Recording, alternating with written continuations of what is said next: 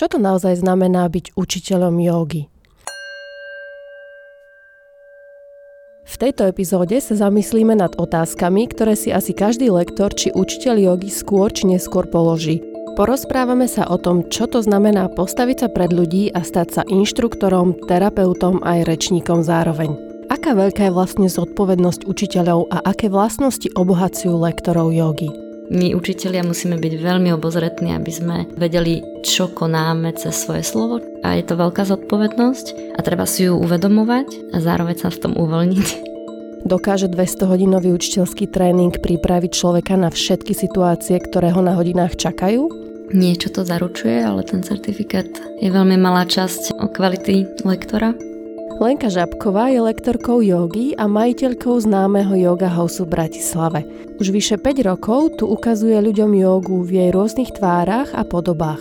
Lenka porozpráva svoj príbeh, ako prešla z práce v korporáte do vysnívaného, no často i zidealizovaného sveta jogového biznisu a čo sa na tejto ceste naučila.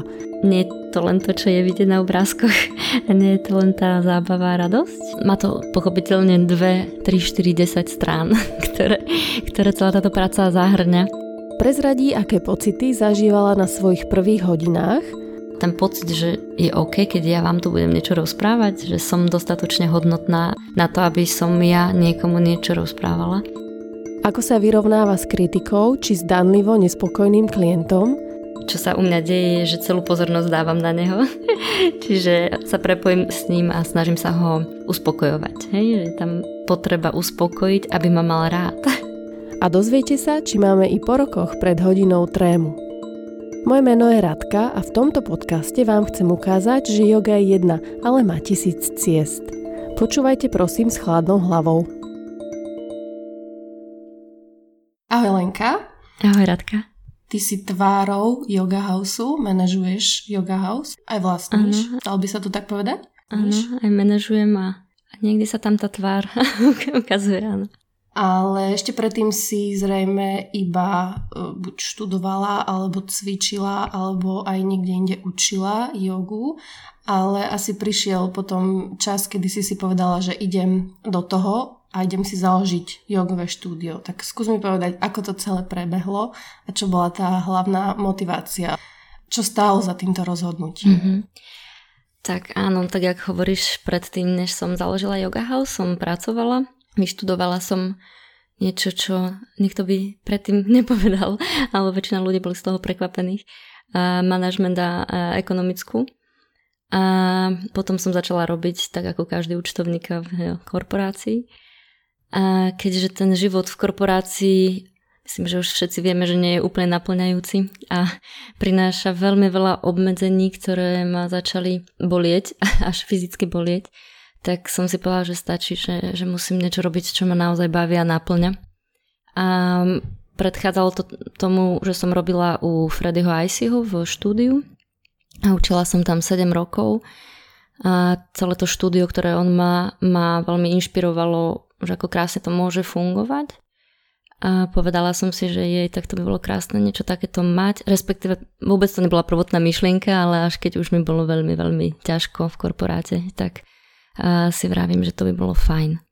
A učiť jogu, cestovať, mať svoj čas, mať svoje voľno, mať svoj priestor pre seba a prinášať niečo ľuďom, čo má zmysel a čo je zdravu, zdraviu prospešné. A stále to tak vidíš, že mm. je to krásne a je, je to teda tvoja náplň práce, že cestuješ, joguješ, stretávaš nových ľudí, stále to považuješ ako naplňajúce a v podstate ľahké povolanie? Áno, úplne. Ako, má to pochopiteľne 2, 3, 4, 10 strán, ktoré, ktoré celá táto práca zahrňa. A jedna strana je presne to, čo spomíname. Je to úžasné cestovanie, za ktoré som nekonečne vďačná. A zároveň sú tam strany, ktoré sú náročné a nie je to ľahké v mnohých ohľadoch.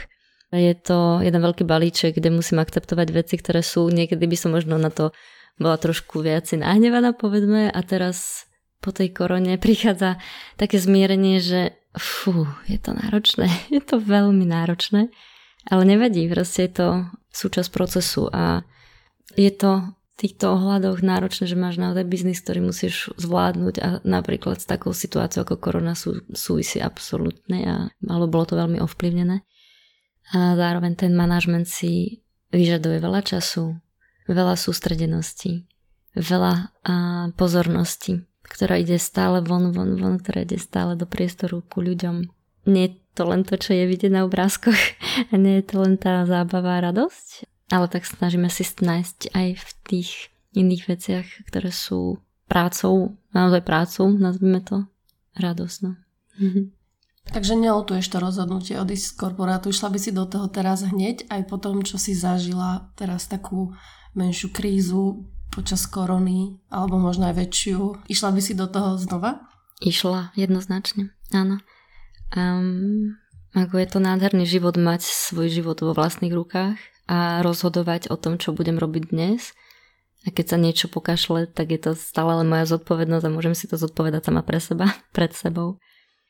Takže nič by som nemenila, pretože to, čo mňa to osobne učí a keď to prináša benefity pre môj život, pre moje vedomie, pre môj spirit, pre ducha, pre to, čo zažívam, je obrovská hodnota, čo som veľmi vďačná.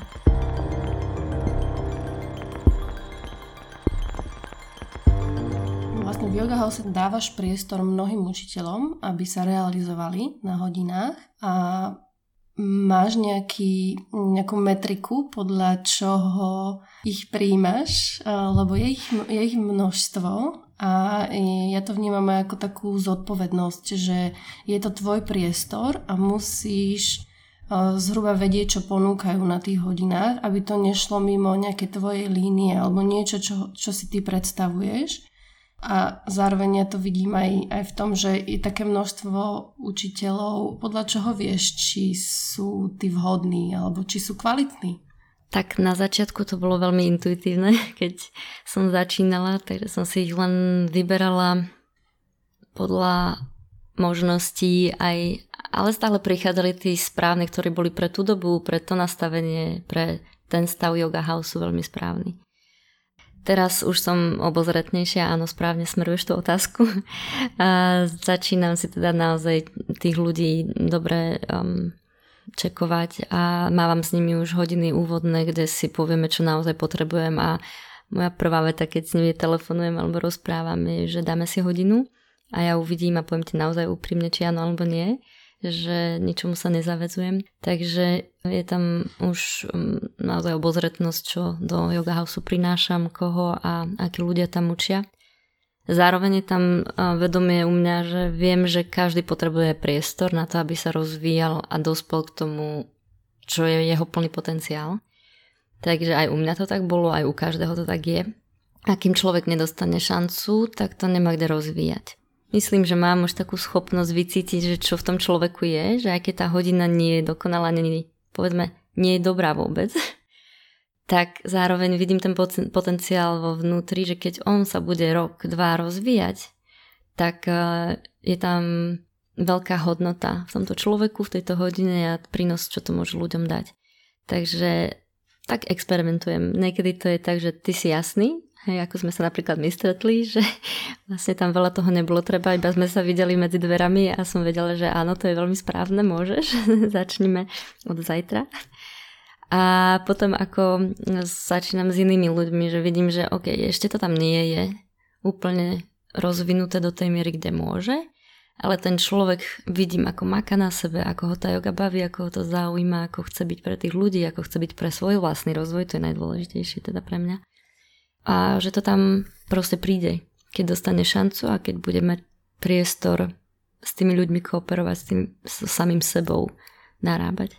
Uh-huh. Takže tak nejak na to pozerám. No.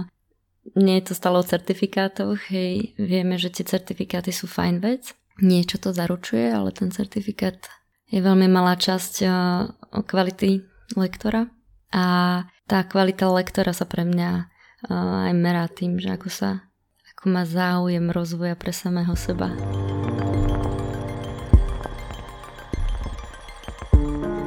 Toto je teraz taká ťažká otázka. Podľa mňa to je celkom téma posledného obdobia v joge, že, že yoga nie je úplne inkluzívna pre všetky typy ľudí. lebo nedávno som čítala alebo počula som štatistiku, ktorú si robil jeden veľmi známy austrálsky učiteľ a on hovoril takú vec, že keď na jednu hodinu jogy zavoláš 100 ľudí, tak e, na druhú príde iba 50 z nich. Zostanú tí silnejší, tí flexibilnejší a tí, čo sú slabší alebo trošku možno stuhnutejší alebo nemajú taký ten prirodzený drive, lebo však každý sme sa narodili s určitým driveom, tak tí proste zostanú doma a už nikdy sa neukážu.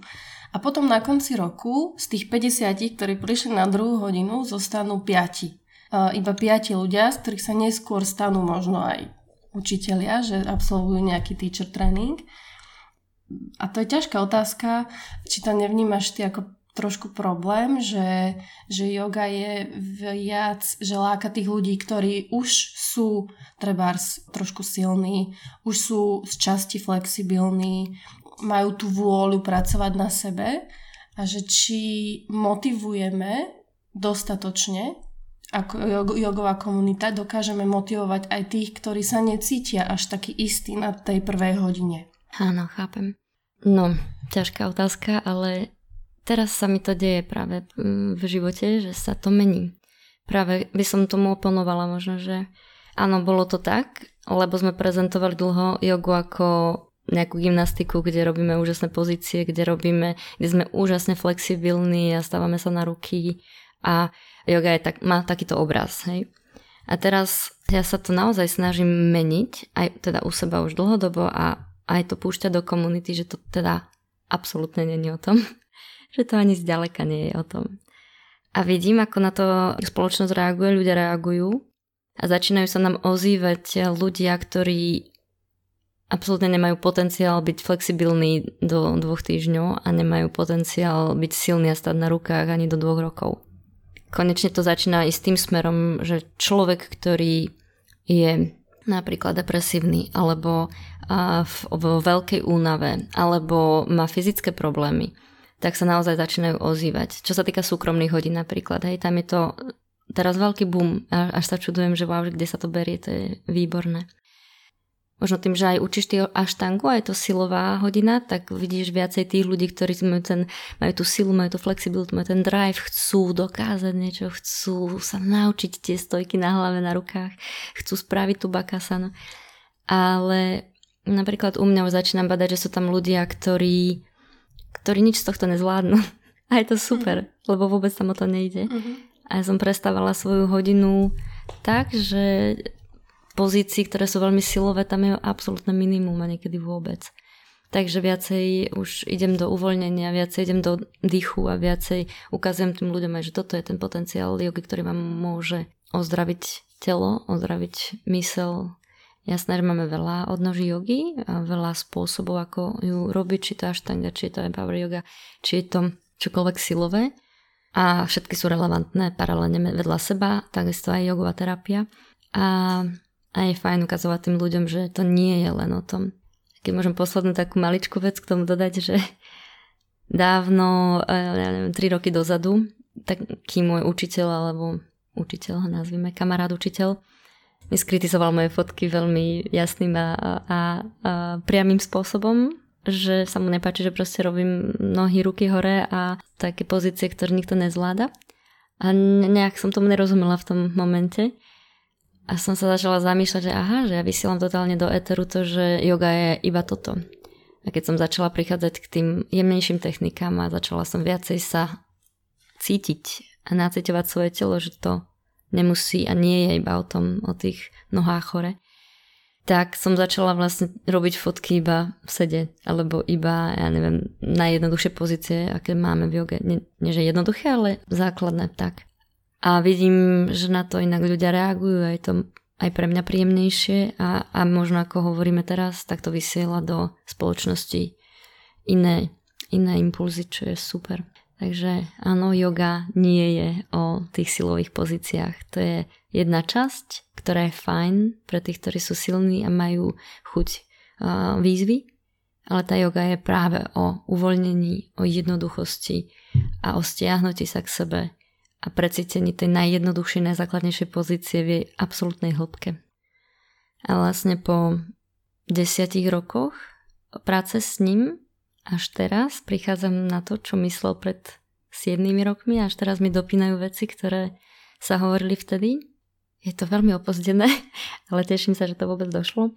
Ja si nemyslím, že to je opozdené, ale preto sa hovorí, že každý učiteľ by mal mať minimálne tých 7, e, 10, možno 15 rokov, aby dokázal dávať tie svoje poznatky ďalej, ale hlavne, aby sám pochopil. Tak. Lebo neviem, či sa dá pochopiť za akože 200 hodinový učiteľský hmm. tréning niektoré veci a špeciálne, keď ich sama nemáš vyskúšané na sebe. Že tak. ako ono to prichádza s časom. Ja stále mám, um, aj keď vidím veľa učiteľov o, o jogi okolo seba, ja som za to vďačná. Mne sa to páči, lebo si myslím, že, že čím viac ľudí sa, sa dokáže trošku navnímavať uh, seba aj svet okolo seba trošku inak, tak je to lepšie. Že čím, čím viac ľudí sa tomu začne venovať, tým bude tento svet krajší. Mm-hmm. Ale zároveň tiež si myslím, že tých kvalitných učiteľov odskúša ten čas sám. Tak. Že nikto nemá tú autoritu povedať, že,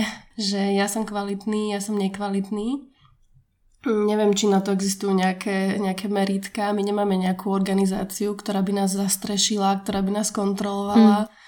Čiže nemáme tú autoritu, ktorá by povedala, že ty si dobrý učiteľ, ty si zlý učiteľ a preto si myslím, že ten, ten hlavný test je ten test času, či ustojíme tú, tú dobu. Tak, tak je to, je to proste všetko o vývoji a vôli. Že mám chuť sa rozvíjať, mám chuť sa vyvíjať a zistujem časom, čo som iba mentálne chápala pred desiatimi rokmi, tak teraz to fyzicky, telesne, vnútorne energeticky chápem a ešte určite nie do takej míry, ako sa to dá chápať v tejto dobe po desiatich rokoch. Takže je to um, dlhodobá práca a preto treba k sebe byť láskavý.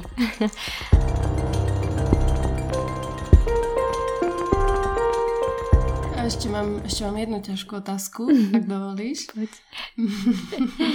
Mal ktorý jogový učiteľ má nejaké med- medicínske vzdelanie za sebou, hoci niektorí majú treba z fyzioterapiu, čo je veľké plus. Nehovorím, že nie sú vzdelaní v tejto oblasti, akorát nemajú to formálne vzdelanie. Ale je, je treba zhodné, aby niekto, kto trpí úzkosťou, miernou depresiou, išiel na jogu, lebo sa hovorí, že yoga ti pomôže z depresie, yoga ti odstráni úzkosť, nie je to predsa len možno práca psychológa, psychiatra. Hej, no toto je veľká téma v joge a medzi učiteľmi a veľmi záľudná, no. A snažíme sa v tom všetci nájsť už pár dlhých rokov, odkedy sa to rozmohlo. A teda to, že ľudia vyhľadávajú jogu a vidíme, že na jogu chodí veľmi veľa ľudí, ktorí naozaj máte to um, depresie, má úzkosti a majú ťažšie veci, ktoré sú fakt ako um, záťažové. A niekedy to je bezpečné, niekedy to je nie úplne bezpečné. A teraz, ako s tým pracovať, zase určitým spôsobom seba prijať v tom, že OK, som učiteľ a som uh, učiteľ na takom leveli, ako som dospel za tých pár rokov. OK, príjmam si to v tejto forme, je to v poriadku. A viem, že pritiahnem ľudia, alebo prídu ku mne, ku mne ľudia takí, ktorí, ktorým dokážem ja na tej úrovni pomôcť. A byť veľmi obozretný v tom, ja sa snažím teda byť veľmi obozretná v tom, čo hovorím a ako hovorím. Zároveň nejde to úplne na 100%. Čiže niečo, čo som hovorila 5, pred 5 rokmi, možno je úplne inak teraz pre mňa. A možno s tým absolútne nesúhlasí. Ale berem za to zodpovednosť a mám súcit k sebe spred 5 rokov, pretože inak sa nedalo. Mala som toľko vedomostí, také skúsenosti a takto ku mne prichádzali informácie. Veľa sme sa o tom bavili aj s rôznymi mojimi učiteľmi a je to o tom, že jednoducho odozdať to vesmíru, odozdať to dôvere a ísť tým, ako to je. A robiť to najlepšie, ako dokážem. S tým, že veľa, veľa používam seba reflexiu. Že bolo to správne, čo som povedala, alebo nesprávne, ako inak to ešte môžem poňať. z koľkých strán sa na to dá ešte pozrieť. Je jednoznačné, že každý učiteľ prejde nejakým, alebo ktorý naozaj už robí veci s ľuďmi, a neviem, retreaty alebo, alebo jogové pobyty na pár dní, kde máš uh, ľudí a celý mentálny stav, psycho, psychický stav na tácke v priestore a čo povieš, ho môže ovplyvniť. Čo spravíš, akú techniku, ho môže ovplyvniť. A mne sa stali teda niektoré radikálne veci, ktoré, som, ktoré ma celkom zastavili, že pú, pane Bože, treba rozmýšľať, ako veci robíme naozaj. A zároveň potom prišli veci, ktorými som sa veľmi dobre vysporiadala a som si povedala, že výborne, tak už zvládam aj takéto stavy, ktoré ma prekvapili na mieste, roztriasla som sa. Bola to proste nová situácia, ale zároveň aj to vzdelanie, ktorým si idem, mi pomohlo to ustáť, že OK, môžem už mať aj takýchto ľudí, ktorí nie sú úplne psychicky stabilní a ustojím tú situáciu, je to OK. Čiže aj sa toho nebáť, je odpoveď a ísť do toho. A áno, je v poriadku, že tí ľudia chodia na jogu, ktorí takéto stavy majú, pretože yoga je ten najlepší spôsob, ako s tými vecami pracovať. Ale zároveň my učitelia musíme byť veľmi obozretní, aby sme vedeli, čo konáme cez svoje slovo, čo konáme cez svoje aktivitu a kam vedieme tých ľudí a čo vlastne je v nás. Hej, že kde ja som možno mm, ešte nevysporiadaná a potom skreslene používam a podávam informácie a preto vlastne treba na sebe makať. Mhm. Tak. To je taká možno, ne, nepovedala by som úplne, že odvrátená stránka, ale je to taký aspekt toho učenia alebo toho dávania jogy iným ľuďom, kto, pri ktorom musí byť človek naozaj opatrný. Mm-hmm. Hej. To no. sa týka aj fyzičná a, a všetkých tých nastavení tela v pozíciách. Tiež nevedomo sme robili dlhodobo veci zle, ste pred desiatimi rokmi, veľmi veľa zle. Ale ok, je tam vôľa to zlepšovať, stále, stále napredovať a stále hľadať ďalšie a ďalšie možnosti, ako to robiť lepšie. Ja, lebo ja to vlastne tak vnímam, že učiteľ jogy má istú zodpovednosť. Volá sa učiteľ, že si nejaká autorita. Netvrdím, že ťa majú ľudia vnímať ako autoritu, mm. ale predsa len stojíš pred ľuďmi a rozprávaš im niečo, o čom si presvedčená, že je tak. Ale nikdy nevieš, ako to vníma tá druhá strana, lebo je jedna vec, čo človek rozpráva, druhá vec je, ako človek príjma. Záleží už od ano. príjimača toho druhého človeka, hej. Čiže to je všetko taká, taká psychologická hra, to ja vnímam, že navnímať tých ľudí, ako asi príjmajú to, čo ty im hovoríš. Presne tak a pre mňa závisí na každom jednom slove. Že naozaj je treba citlivo vyberať slova a rozmýšľať o tom, čo hovorím. A to je vlastne proces celých tých 10-11 rokov, ktoré som rozvíjala svoje učenie, kde som pre, prehodnocovala každé slovo a menila slova a tie inštrukcie stávala stále inakým spôsobom dokonalejšie, aby ten človek ma viac pochopil a nešiel napríklad do extrému a zranenia. Takže uh, treba to vycibrovať a je to veľká zodpovednosť a treba si ju uvedomovať a zároveň sa v tom uvoľniť. že má to dve stránky. Aj sa v tom uvoľniť, že dobre, tak um, nie je to možné na 1000%, ale zároveň byť v tom veľmi pozorný a obozretný, lebo máme tam 20 ľudí a zodpovednosť za nich. A zároveň ty ako majiteľka relatívne veľkého štúdia, ktorý má vlastne tri sály, je to ešte väčšia zodpovednosť. Mm-hmm. V podstate na teba padá asi zodpovednosť aj za iných učiteľov, aj za to, čo sa odohráva na iných hodinách, na ktorých ty nie si prítomná. Tak. A preto som spravila v štúdiu taký uh, koncept, že si zdieľame asány a začíname sa navzájom vzdelávať. Čiže určitú podmienku toho, aby bol učiteľ, uh, učiteľom v Yoga House je, aby sa zúčastňoval, voláme to, že asana sharing, čiže si šerujeme techniku asana, navzájom sa inšpirujeme, ako to robiť lepšie s ľuďmi, čo je úžasný spôsob aj zbližovania sa, aj spoznávania sa navzájom, aj trávenia spolu večerov. A rozprávame sa naozaj o detálne o slovách, o tom, ako tie asany používať zdravým spôsobom, ako dých v nich používať zdravým spôsobom a aby to bolo pre tých 20 ľudí uchopiteľné. Pretože 20 ľudí, ako hovoríš, je tam 20 príjimačov, ktorí si to spracujú cez svoje filtre 20 spôsobmi. Takže to je treba ošetriť a dbať na to a myslieť na to. No.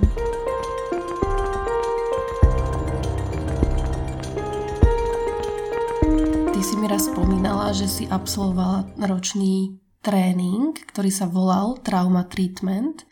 Tak skús mi povedať, o čom to bolo, čo to vlastne je. Mm-hmm. Tak bol to ročný výcvik, kde každý mesiac sme trávili jeden víkend spolu v Prahe mm, s jedným terapeutom. Bolo to pre mňa veľmi, veľmi náročné, celý tento výcvik. Jednak, že to bola práca na sebe, že išli sme nielen sa stať ako keby mm, schopní robiť treatmenty, robiť eh, terapie. Ale bolo ale... to teda eh, výcvik na spracovávanie nejakých svojich trám, áno, ktoré áno. ľudia majú, či tak. už vedomých alebo nevedomých? Tak, čiže za, zaoberali sme sa traumami prvotne svojimi, čiže sme sa rozoberali úplne do bunky a súvislosti, ktoré to mohli spôsobiť. A v tom to bolo teda veľmi náročné, čiže si naozaj, som naozaj uvidela seba v plnej kráse, čo vie byť veľmi bolestivé. A zároveň cieľom toho bolo, aby ja som vedela pracovať s traumami ľudí, ktorých učím, povedzme, alebo keď ideme na, na nejaký pobyt eh, na 14 dní a mám tam opäť eh, so sebou ľudí, ktorí majú 10 rôznych svetov, teda každý jeden má svoj svet. Aby som to vedela rozpoznať, aby som možno vedela aj poradiť, keď bude to relevantné v mojich rukách, alebo aby som neurobila také úkony a také akcie z mojej strany, ktoré to môžu ešte prehlbiť a väčšmi človeka do tej traumy ponoriť. Ja tú traumu považujem za absolútny základ nášho prežívania, že vlastne všetko, čo sme a všetko to, čo tvoríme v živote, je mnohokrát cez naše traumy či už z toho vyťahujeme ten benefit, ako napríklad ja som stvorila yoga house, určite aj z nejakých mojich traum to vychádza, ktoré som musela ako keby uspokojiť, alebo potrebovala som určité aspekty v svojom prežívaní uspokojiť, eh, ktoré vychádzajú z traumy. Ale zároveň to prináša aj svoje tieňové stránky a tie tieňové stránky je nevyhnutné skúmať, je s nimi nevyhnutné pracovať, aby sme sa mohli pohnúť ďalej pre seba samých a pre ako učiteľia pre tých ľudí a ako celá spoločnosť, povedzme si. Čiže um, veľmi ma to zaujíma a je to naozaj do core veci, do podstaty, že nie sú to žiadne omáčky okolo, a ide to rovno do mesa, rovno do kosti a veľmi to bolí. tak toto bolo teda tých 12 mesiacov na výcviku a veľmi mi to pomohlo otvoriť oči.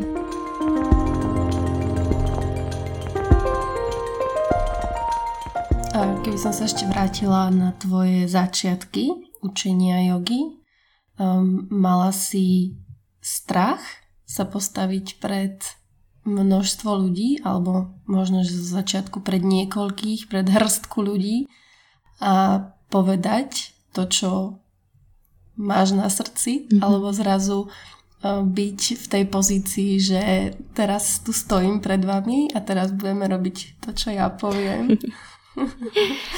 No na začiatku vlastne si snažím teraz spomenúť na svoju prvú hodinu a ani si nepamätám, to je zaujímavé.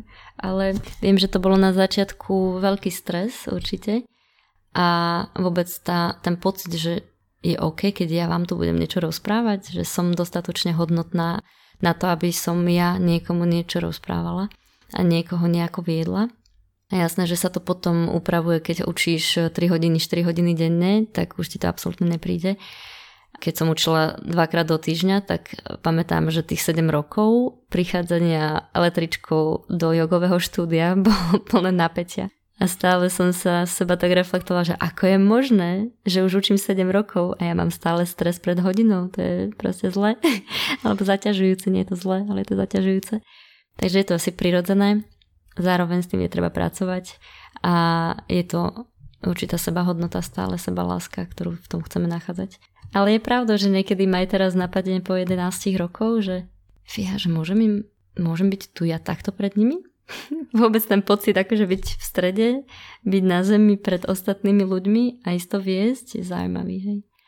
A ja si myslím, že to je prirodzené mať stále trému a je to svojím spôsobom aj celkom prospešné veci. Mm. Lebo to ukazuje to, že ma, sa cítim zodpovedná za to, ano. čo poviem, lebo ja tiež cítim stále trému pred každou hodinou, menšiu alebo väčšiu, mm. záleží od okolností, ale mm, hovorím si, že je to mm, že to iba poukazuje na to, že, že stále mi nie je jedno, čo tým ľuďom poviem, ale stále si uvedomujem tú zodpovednosť a zase treba si uvedomiť, že nemôžeš sa páčiť vždy každému, a vždy, keď človek nastúpi cestou takéhoto v úvodzovkách povolania, tak musí byť pripravený, že príde skôr či neskôr kritika, že sa nájdú ľudia, ktorým sa nebudeš páčiť, ktorým nebudeš sedieť a ktorí nebudú chcieť počuť to, čo ty hovoríš. Ty si sa ako vyrovnávala s mm. takouto kritikou. No toto je asi najväčšia téma uh, inštruktorov, ktorí začínajú, lebo strašne to napáda seba hodnotu. Na začiatku asi som bola vo výhode s tým, že som začínala 11-12 rokov dozadu, kedy to nebolo ešte tak rozmohnuté, ako je to teraz. To znamená, bolo pár učiteľov a, tá yoga nebola tak um, známa pre ľudí. Čiže teraz už 60% povedzme ľudí, ktorí prídu na hodinu, už, už vedia o joge, už počuli o joge, už poznajú tie nejaké vhľady. Ale teda vtedy proste nikto nič o tom nevedel, takže možno to bola výhoda, poviem úprimne. A zároveň teraz, keď e, vidím na hodine, že človek so mnou nesúhlasí alebo niečo s ním nerezonuje, tak opäť idem cez seba lásku a cez seba prijatie a cez súcit so sebou. To znamená, vôbec sa za to nekarhám a, a zvedomujem si to, že aha, teraz sa to deje, áno, cítim, že ma to ovplyvňuje určitým spôsobom, čo sa u mňa deje, je, že celú pozornosť dávam na neho. Čiže sa prepojím, sa to automaticky deje, že sa prepojím s ním a snažím sa ho uspokojovať. Hej? Že je tam potreba uspokojiť, aby ma mal rád. A keď si to všimnem, čo je veľmi potrebné si to čo najskôr všimnúť, tak ja čo robím, tak je normálne prestrihávam vlákenka Čiže tie napojenia prestrihnem, aby som prišla sama späť ku sebe, ku, ku svojmu telu, ku svojmu dychu, ku svojmu vedomiu, aby som videla vôbec, čo sa vo mne deje a čo hovorím, lebo takýmto spôsobom sa odpájame. A potom idem úplne z iného miesta a učím a rozprávam z iného miesta a je veľmi pravdepodobné na 99%, že sa to upraví, že ten človek začne príjmať, čo hovorím. Pretože čím viac sme my odpojení od seba, snažíme sa ukojovať niekoho na druhej strane, lebo s nami nesúhlasia, chceme, aby, mi, aby nás mal rád, tak tým viac sa odpájaš, tým viac není si u seba, tým viac sú tie reči, alebo celé to vedenie je odpojené, nie je proste na mieste, nie je také, ak, aký je tvoj potenciál. Takže len s tým pracujem cez, cez seba lásku, že tak sa mám rada, aká som. Jedine tak je možné fungovať v 100% potenciáli a v tom, čo chcem odovzdať ďalej a už ako to poníma ďalší človek je, je na ňom. Hej. Čiže nechá tú zodpovednosť na ňom a zobrať si zodpovednosť za svoje. No, lebo zároveň niekedy to môže byť iba v našich hlavách, že ten človek s tebou má nejaký mm-hmm, problém. Mm-hmm. A ty to máš na každej hodine, že máš ako keby jedného alebo viacerých ľudí, o ktorých si myslíš, že úplne nie sú stotožnení s tým, čo hovoríš a potom... To tak na 50% hodinách, ale deje sa to. A deje sa to hlavne vtedy, keď ja nie som vysporiadaná. Vtedy na každej jednej hodine. kedy ja není som v energii, kedy som unavená, kedy um, som um, povedzme veľmi jasne pred menštruáciou, kedy som počas menštruácie, zrazu sú všetci zlí a nikto ma nemá rád. Takže tým si to uvedomujem o to viac, že aha, že aká to je ilúzia. Že mnohokrát to je naozaj len to, že ten človek sa sústredí napríklad alebo môže na chvíľku za, za nesúhlasiť a nie je to zlé, len na niečím sa zamyslel, že dobre, tak s týmto nerezonujem. A my to hneď uh, aplikujeme na seba, hneď um, ideme do seba hodnotenia. Je to veľmi ťažký proces, ak je niekto citlivý napríklad tak ako ja a veľmi vníma, vnímavý. Keby si mala zhodnotiť úplne vo všeobecnosti alebo ohodnotiť e, to povolanie učiteľa jogy na stupnici od 1 do 10. 1 je veľmi ľahké, 10 je veľmi ťažké, tak kde by si to dala? to je... Uh... Ďalšia záľudná. Záľudná otázka. Je to um, povedzme osmička na, na uh, stupnici ťažkosti, ľahkosti, čo sa týka mentálneho zaťaženia, emočného zaťaženia. Že naozaj pracovať s tými ľuďmi nie je mnohokrát ľahké a, a keď si vnímavý a um, vnímať a cítiť všetky tie energie a všetky ich mentálne nastavenia a ich problémy, a keď si možno myslíme, že ich necítime, tak ich cítime na nejakej úrovni a prechádza to aj do nás. Čiže tam je obrovská obrovský potenciál a nevyhnutnosť pracovať sama so sebou a so seba hygienou. Takže v tomto je to náročné. A, a je nevyhnutné fakt sa čistiť z toho. Či už jednoducho cez šalviu, alebo naozaj takýmto spôsobom, alebo, alebo terapeuticky. Na druhej strane je to na stupnici od 1 do 10 1, lebo je to tá najkrajšia práca, aká existuje podľa mňa na svete. Že fakt si vlastne neviem predstaviť, čo iné by som robila. Že z toho, čo všetko sa na svete dá robiť. Je to obohacujúce pre mňa samotnú, pre ľudí samotných, pre tento svet, pre celú planetu, pre ekológiu, pre rodiny navzájom, lebo keď sa naučí človek seba láske na joge, tak to môže aplikovať do rodiny a mať viacej lásky pre ostatných. Proste je to krásna práca.